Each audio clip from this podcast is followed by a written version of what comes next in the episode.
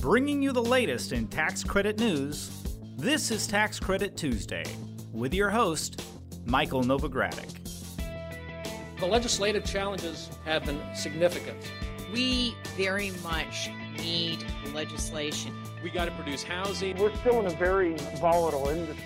It's a challenging atmosphere for almost anyone. We can't get all these mixed signals and messages. If he doesn't have a bipartisan bill, nothing's going to happen. Alternative energy is still very expensive. Hello, I'm Michael Novogradac, and this is Tax Credit Tuesday. Today is Tuesday, July 11th, 2017. We're back from our July 4th hiatus, and we have a very newsworthy podcast for you this week. For starters, of historical note, nine years ago today, the Senate passed a bill, a bill that would ultimately become the Housing and Economic Recovery Act of 2008, or HERA. The bill was signed into law later that month by President George W. Bush HERA was designed to help the housing economy recover after the national mortgage crisis.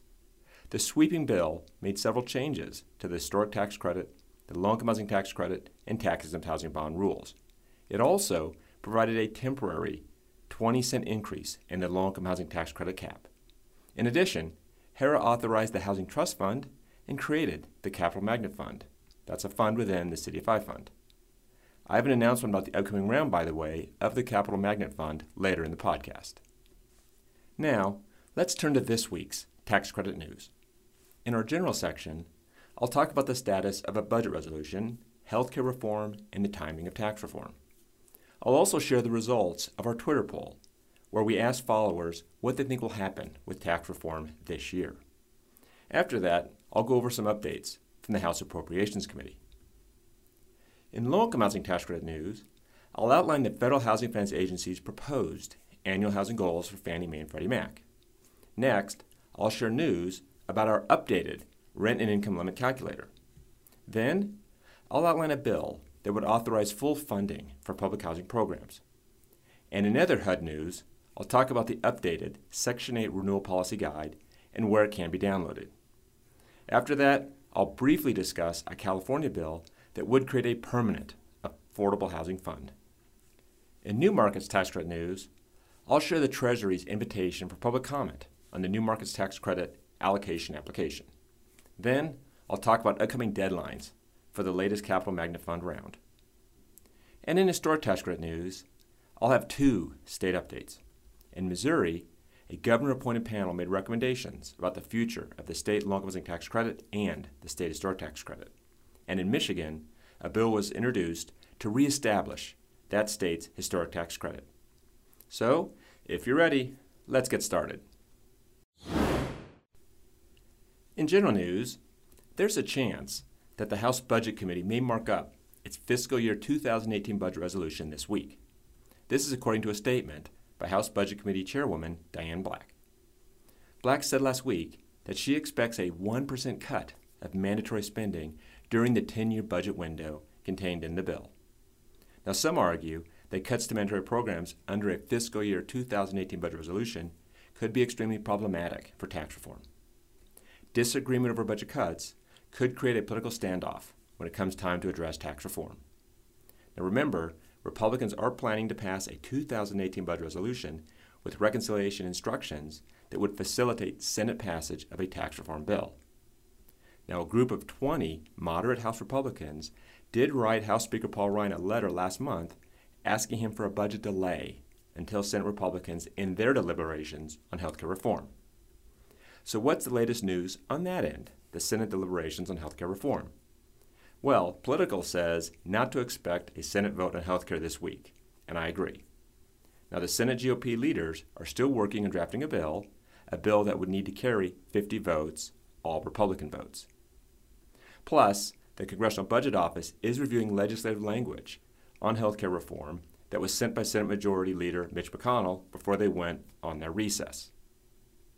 I should also note Senator Pat Toomey from Pennsylvania on Wednesday of last week did say that a vote in the Senate is still several weeks away. Obviously, a lot of legislative and procedural roadblocks stand in the way of tax reform.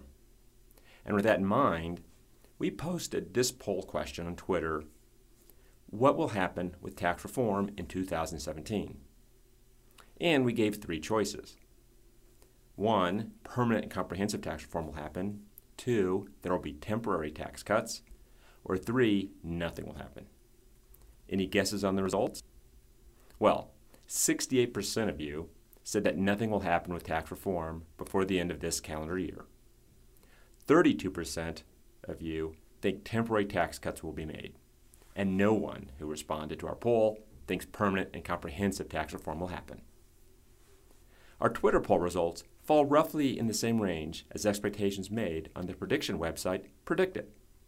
I shared those predicted results on Twitter last week, and I reviewed the results on PredictIt from yesterday, and they're up to 40% of users on PredictIt thinking that there'll be a corporate tax rate cut by the end of 2017.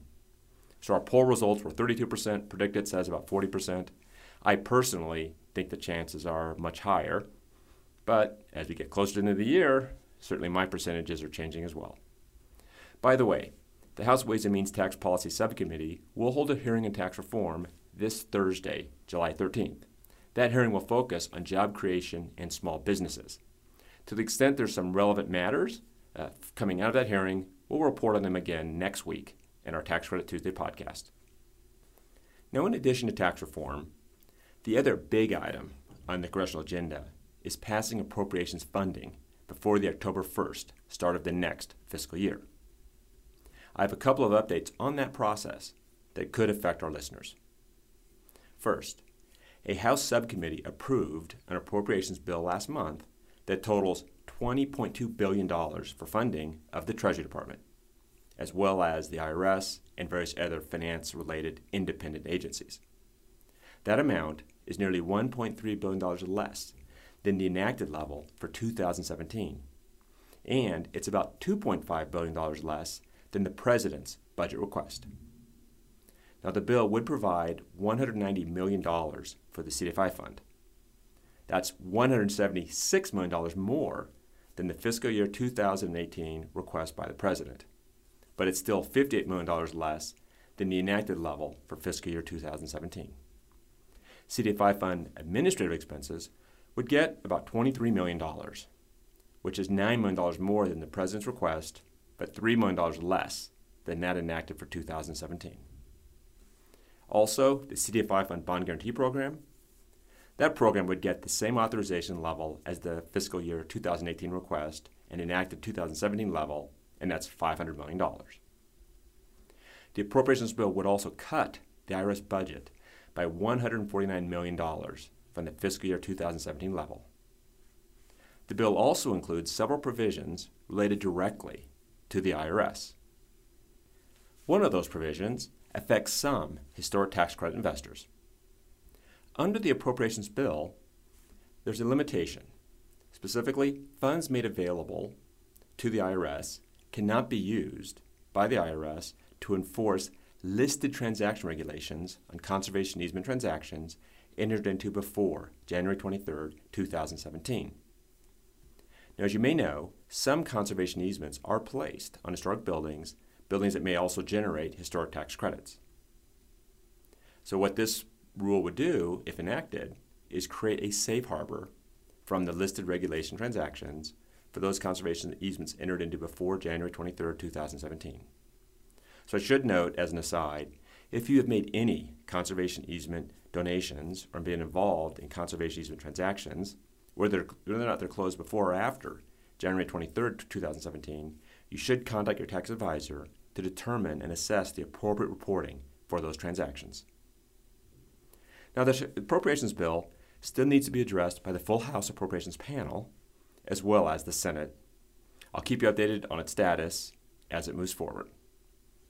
In other Appropriations Subcommittee news, a bill markup is on the calendar for the Transportation, Housing, and Urban Development and Related Agencies Subcommittee, or THUD. That markup is scheduled for tonight at 7 p.m. Eastern Time. In affordable housing news, the Federal Housing Finance Agency, or FHFA, recently proposed its annual housing goals for Fannie Mae and Freddie Mac. The goals are for 2018 through the year 2020. These goals are important because they include the number of low income multifamily properties for which Fannie and Freddie expect to provide mortgages. The proposal says Fannie and Freddie will provide mortgages for 315,000 low income multifamily apartments per year. That's an increase of 15,000 affordable rental homes per year over the current goal. The number of small multifamily properties for very low income and low income families would remain the same. The goals there are 60,000 for very low income mortgages and 10,000 for low income mortgages. Of course, many of these mortgages would be for properties financed with low income housing tax credit equity. And don't forget that Fannie and Freddie were given conditional permission last December to make low income housing tax credit equity investments. I say conditional because additional FHFA review and approvals are needed, and those approvals and review are expected to limit the areas in which such equity investments can be made. The FHFA has requested comments on these proposed affordable housing goals, and you can see the FHFA's proposed goals at www.hudresourcecenter.com. In other affordable housing news, I'm very happy to announce that Novogradac has finalized our 2017 rent and income limit calculator, so it's now available online. That's our free tool to calculate rent and income limits for affordable housing. The calculator has been updated to feature 2017 income limits, including those for the home program that became effective June 14th. We've also adjusted calculations for properties with rural and national non metro income qualifications. Now, you may not know, but we also provide an enhanced rent and income limit calculator, which allows users to save detailed property information, which means there would be no need to re enter information each year or every time you go to the calculator. You could easily access prior year's income limits, and you can save historical utility allowance data. Now, to use the Novogradac Rent and Income Limit Calculator, go to www.novoco.com. And for more information on the enhanced version of our and Income Limit Calculator, contact Luck Lee in our Seattle office. In other affordable housing news, Representative Maxine Waters and seven of her colleagues introduced a bill to authorize full funding for public housing programs. That includes a significant investment to address the backlog of capital needs. Now, Waters is a Democrat from California and is the ranking member of the House Financial Services Committee. She said her legislation would ensure safe, decent, and affordable housing for more than 1 million families who rely on public housing. Now, Waters did introduce similar legislation back in 2015. This latest bill would authorize full funding for the public housing program, plus provide an additional $5 billion a year for capital needs, and would provide a loan guarantee for public housing agencies to attract outside investment, and would authorize a grant program to revitalize the most distressed public housing units. It would require one for one replacement when public housing units are sold or demolished, and it would increase tenant protections so residents can stay in communities if they want to. Now, as you may know, there is a backlog of more than $26 billion, that's billion with a B, worth of capital needs in public housing. HUD's Rental Assistance Demonstration Program was created to help address that backlog. You can visit www.hudresourcecenter.com to review the legislation. The title is Public Housing Tenant Protection and Reinvestment Act of 2017. Now, unfortunately, this bill is more of a messaging bill in the sense that, given Republican control of Congress, it's not likely to become law. But it does lay out Democratic priorities and policy objectives.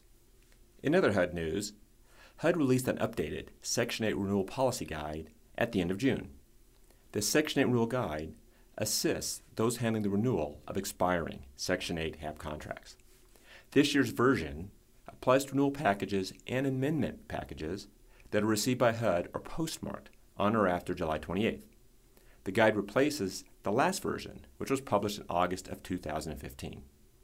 There are 27 revisions in the updated guide, as well as a reorganized and updated chapter on rent comparability studies, studies that we, by the way, do provide. Now, if you need a copy of the 8 Renewal Policy Guide, go to www.hudresourcecenter.com. You can download it from there. And, maybe more importantly, if you have questions or comments about the guide, please contact my partner, Susan Wilson, in our Austin, Texas office. In state news, the California State Senate last week passed a bill that would create a permanent source of funding for affordable housing in California. The fund would assist both affordable rental and owner occupied housing. Now, the Building Homes and Jobs Trust Fund would be funded by adding fees to the recording of certain real estate records. These fees are expected to generate about $250 million a year for affordable housing development and renovation.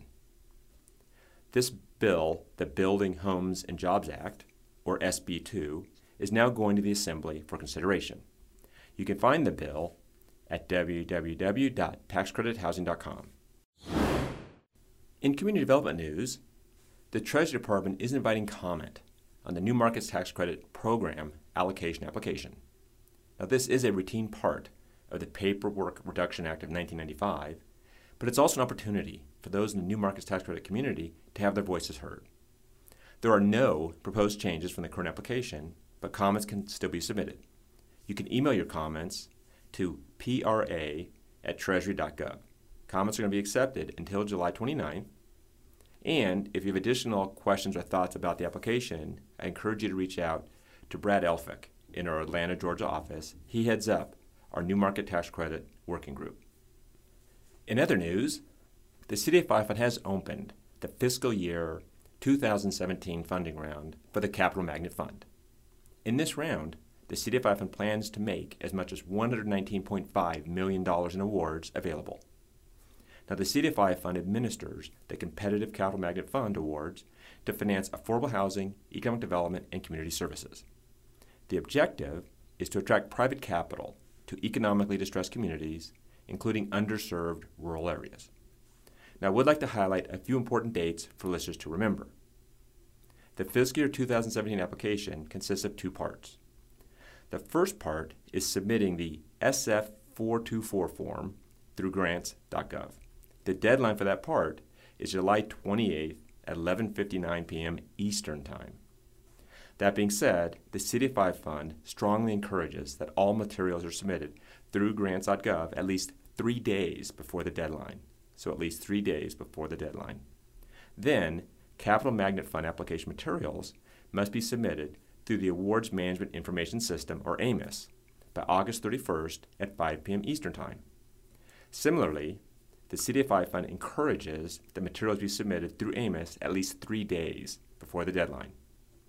So those deadlines again, July 28th for the application and August 31st for the application materials, even though they're asking for three days before or July 25th and August 28th. Now contact the CDFI Fund with any questions about the current round before August 29th at 5 p.m. Eastern Time. That's the cutoff for questions on the current round. It also, by the way, happens to be my birthday, so I won't forget that date. To learn more about the Capital Magnet Fund, you can go to www.novoco.com. And if you need assistance or have other questions about the Capital Magnet Fund, feel free to reach out to Novogradac and Company. You can start with Dana Letzinger in our Long Beach, California office. In state historic tax credit news, a panel appointed by Missouri's governor has recommended reducing the state's historic tax credit and converting the state loan compensation tax credit into a loan program. The panel also recommended making funding for both programs contingent on the annual state budget. Now, Missouri has severe budget concerns, so Governor Eric Greitens appointed this panel to examine an overhaul of some of the state's main tax credits. Now let's start with the report's suggestions for the state local housing tax credit program. The state program would be converted into a low or no interest loan program for affordable housing construction. Now currently Missouri offers a 9% and 4% state low income housing tax credit.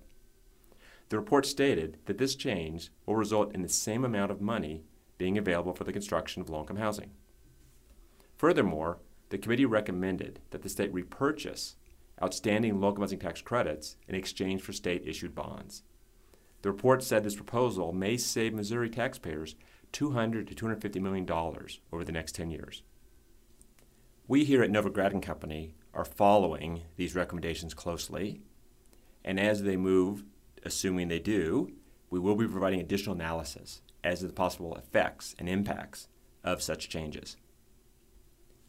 Now, let's turn to the state historic tax credit program. The panel is recommending that the state historic tax credit program and the state brownfield redevelopment program be converted into a new state rehabilitation tax credit program. This new program would cut the current historic tax credit cap from $140 million to $50 million. The panel also calls for a $2 million project cap. Finally, if the panel's recommendations become reality, the new historic tax credit and the low income housing tax credit program or lending program would include five year sunset provisions. Now, if you'd like to read the report, go to www.novoco.com. And if you have additional questions or concerns or other comments, please reach out to my partner, Mike Kresick. He's in our St. Louis office and, obviously, is following these changes very, very closely. So, let's turn now to a brighter note. A bill was introduced last month to restore the state historic tax credit in Michigan. Michigan had a state historic tax credit from 1999 until it expired back in 2011. This proposed tax credit would apply to contributing commercial and residential properties in local historic districts. But there's a twist. For income producing properties, the state credit would be an additional 5% to the 20% federal historic tax credit. Owner occupied homes would not be eligible for the federal credit, but they could receive a 25% Michigan state credit. Now, the state credit would be effective at the beginning of 2018. The program would allow taxpayers to carry over the credit for up to 10 years, and the legislation would allow a refund if the credit amount is less than $250,000, although for only 90% of the amount that would exceed a taxpayer's liability. This bill would bring back a proven state program. I say that because from 1999 to 2011, Michigan State Historic Tax Credit leveraged $71 million in credits that generated nearly $1.5 billion in investments. According to the Michigan Historic Preservation Network, the state tax credit also created 36,000 jobs over its 12 year run. Now, if you want to review the legislation, go to www.historictaxcredits.com. The bill number is SB 469. And if you'd like to learn more about using this potential credit in the state of Michigan, please contact my partner in our Michigan office, Tyler Gibbs. Well, that brings me to the end of this week's report. Now, if you like the podcast, I encourage you, please take a moment, go to iTunes, and give us a five star rating. We'd appreciate it very much. And as always, if you have suggestions for ways we can improve the podcast, please email us at cpas at novoco.com. That's it for now. I'm Michael Novogradac, and as always, thank you for listening. This weekly podcast has been brought to you by Novogradac and Company LLP. Archived discussions are available online at www.novoco.com forward slash podcast or by subscribing to the Tax Credit Tuesday podcast in iTunes. Novogradac and Company LLP is a national certified public accounting and consulting firm with offices nationwide. Learn more about our professional services at www.novoco.com.